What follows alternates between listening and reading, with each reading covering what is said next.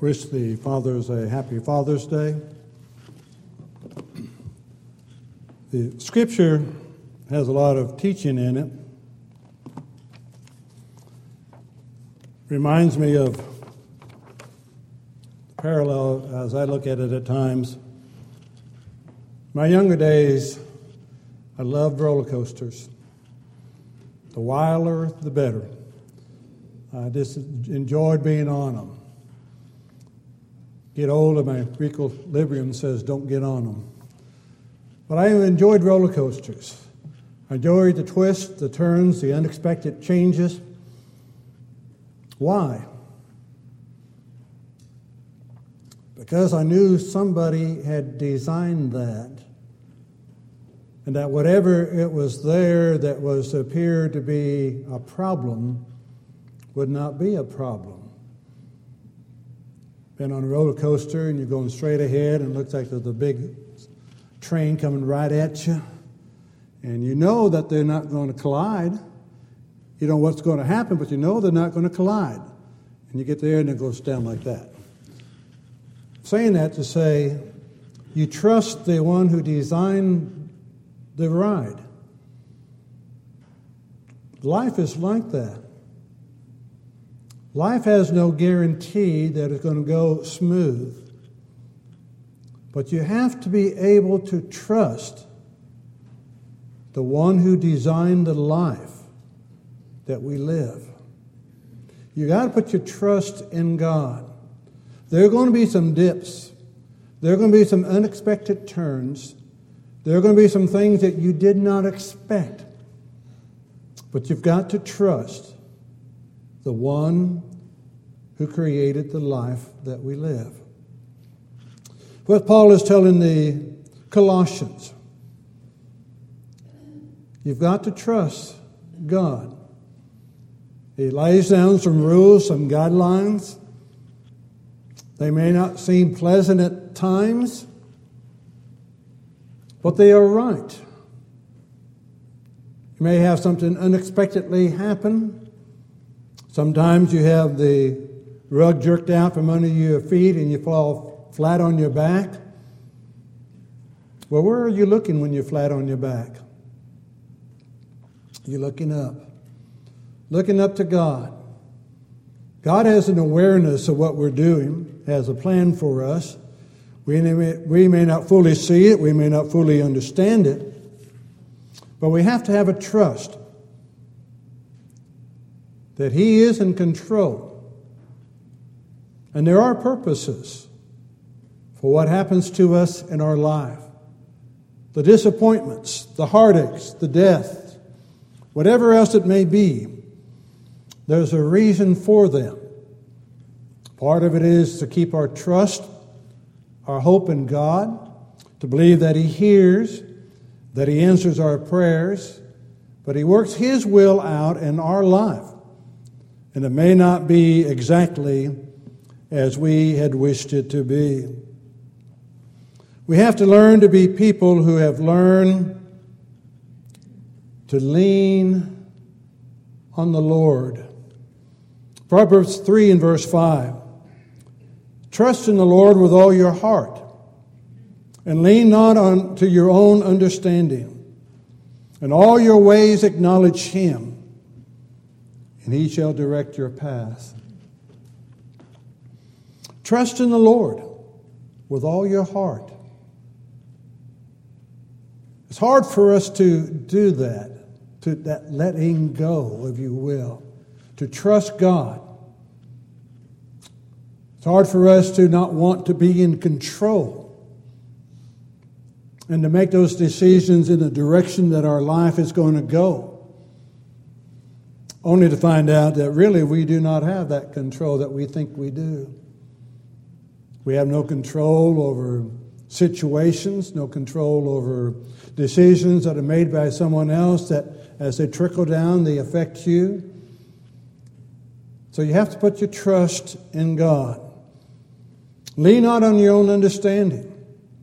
We have our thoughts, we have our ideas of what we think ought to happen, the way things ought to go. We have an idea of what we think should be the case. in raising children, interacting with neighbors, interacting at work. Then we find out it doesn't always go that way.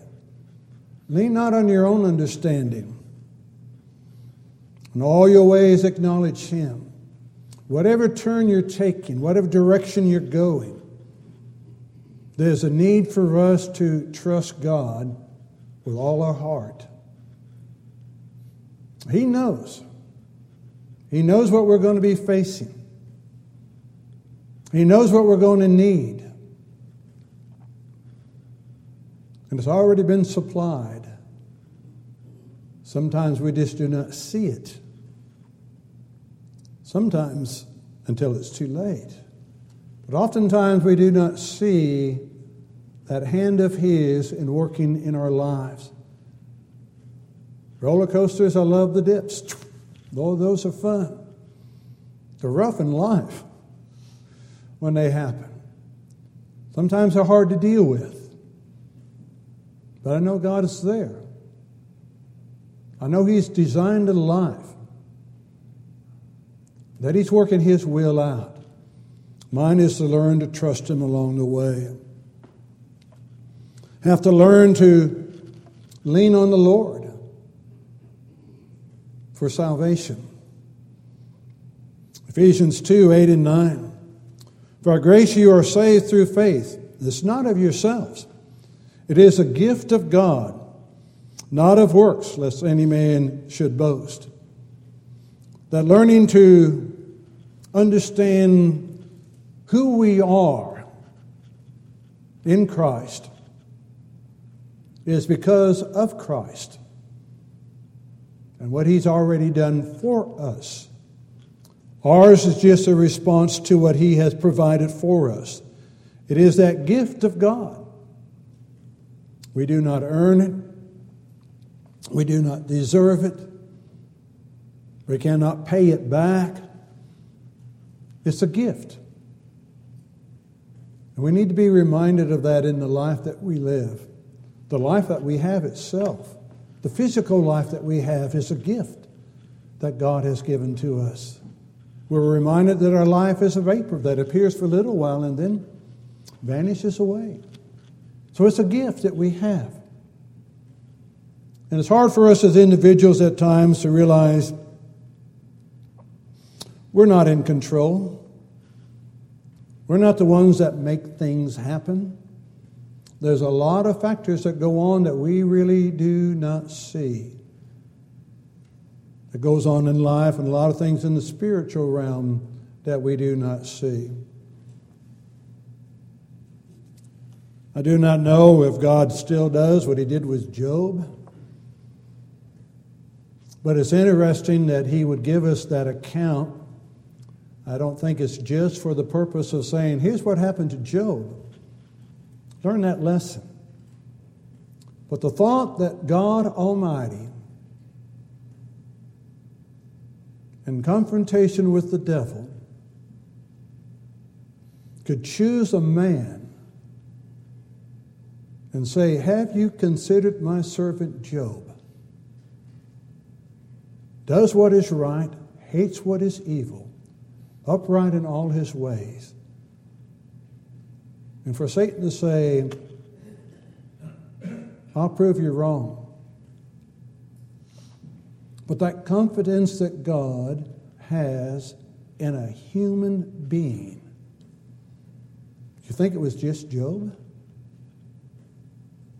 You do not think it comes down to us today as well? The confidence that God has in you as a human being that you will do what is right, that you can learn to hate what is evil, and be upright in all the things that you do. For Job, it's because he trusted God. I know my Redeemer lives. If he takes my life, he can give it again. Do we have that trust? That willingness to, hard for us, that willingness to let go? To let go? and to put, take God at His word that He works His will out. We do what we can, but see what we do when we do what we can, we're using what God has given to us the mind that He's given to us, the emotions that He's given to us. Understanding full well that as we do that, wherever we are in our lifespan, that we don't have our full knowledge, don't have a full understanding. So all, all, all of ours is always a avenue of trust. Trusting God to know that what He's doing will work out for good. We're reminded in Matthew 18 verse 3. Jesus said, Verily I say unto you, except you be converted and become as little children, you will not enter into the kingdom of heaven lest you become as little children. Children have a trust, particularly in their parents, but they also have a trust in adults. And at times we get to be reminded of that. They believe what you say. Be careful what you tell them. They believe what you say. We were reminded of that recently after a camp. Years ago, we had a camper up there and talking to the camper. They asked, What are we having for breakfast in the morning? And I have a tendency to tease. I said, We're having Cheerios, and you get five. After the day was going on, I was thinking, you know, Children trust you. You better keep your word. So I arranged it for the next morning when the child came through. There was a bowl there that had five Cheerios in it, and they put it on her plate. She found a way to get back, but that's okay. But I'm saying they, they trust. Unless you become like little children, unless you have a trust For us, it's in God, it's in Jesus, it's in the Holy Spirit, it's in the Word that He's given to us. Unless we have a trust that whatever He does, whatever He says, whatever He asks of us, He is with us. Always reminded of Ephesians 3 and verse 20. Our God, He is able. I like that part just alone as it is. Our God, He is able. But the rest of it is just blows you away. He is able to do exceedingly abundantly beyond all that you ask or think, according to that power that works within us. Wow. Do I believe that? Do I believe it enough to trust Him as I walk through this life? Whatever it is that I have to face, God is there and will help me through this life.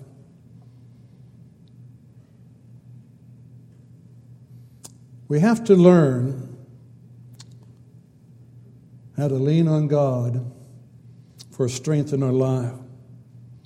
In Isaiah 40, verses 30 and 31, even the youth shall faint and be weary and the young men shall utterly fall. But they that wait on the Lord shall renew their strength, and they shall mount up with wings as eagles, and shall run and not be weary, and they shall walk and not faint. But notice the phrase, they that wait on the Lord.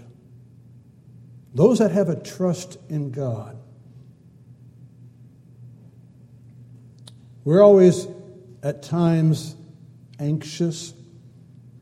We're always at times willing to, to jump in and, and not wait. To give our response and not wait upon the Lord. The psalmist reminds us in Psalm 147, verses 10 and 11 He delighteth not in the strength of the horse, he taketh, he taketh not pleasure in the legs of a man. The Lord takes pleasure in them that fear him, in those that hope in his mercy. That's where the Lord takes delight. Those that have a respect for him. It's an impossibility. So it does no good to really to speculate. But there's absolutely no way that we could humanly understand what it would be like to live a life that God was not in control. He created this world. He molded and shaped it according to His will. He placed us in His world. He provided what we need to exist in this world. He's given us His Word to guide us as we walk through this world and to anticipate another world that He's prepared for those that love Him. Do I think in all of that that He has abandoned me at any time? That He's not aware of who I am, what I am doing? That He does not, not know my thoughts and the intents of my heart? And knows what I'm thinking. How can I forget him? And how can I not consider him as I make decisions in my life as to what I'm going to do? Do I not trust him to be that little child that have that absolute trust in the Father who is above? Paul reminds us in Philippians 4 and verse 19 my God shall supply all your need according to his riches in glory by Christ Jesus. God shall supply all your needs. He does not say how. He does not say in the manner in which they shall be supplied. He says, He shall supply your needs. He's made us family. He's made us a spiritual family. And a family cares for one another. And a family takes care of one another. John will say, if you see your brother in need and you have goods and you share it not with him, how does the love of God abide in you. We tend to want to be self sufficient. We develop that attitude when we're fairly young. As we begin to grow and we reach that point that I can do it. We used to say, me do it, me do it. I can do that. I can do, my, do it myself. It may take me a while, but I'll get it done. And sometimes as adults, we, we try to do that. And we forget. We have a God who so loves us that he wants to help us if we will but turn to him and trust him. But we want to work it out ourselves. And that does not always work. I think a number of them have already disappeared, but I have a number of projects that never quite have worked out the way that I thought they ought to work out. Because I wouldn't ask anybody to help me. Well, I want to do it myself. Well, they go by the wayside. I just do not want that to be the case with my spiritual soul. I'll do it myself. There's no way that works. My God supplies my need according to the riches in glory by Christ Jesus. He supplies, He abundantly gives. He's blessed a hundred times over. The disciples talked one time about leaving family to follow him. And he would remind them if you've left families to follow me, you gain it a hundredfold. You don't lose in following God. Your life is only rich, enriched, and blessed beyond measure. When you follow Christ, just thinking about the God in heaven, having laid out a course for you, may have its dips, may have its sudden turns, may be unexpected things that take place, but God is in control. He's with me each step that I take, and that makes a world of difference in the life I live. Does it in yours? Do you trust Him absolutely that His will is being done? That as you walk, you're looking to Him for guidance, looking to His Word for counsel, finding out what it is that you need to do, and then you're striving to do it. Doesn't say it's going to be easy.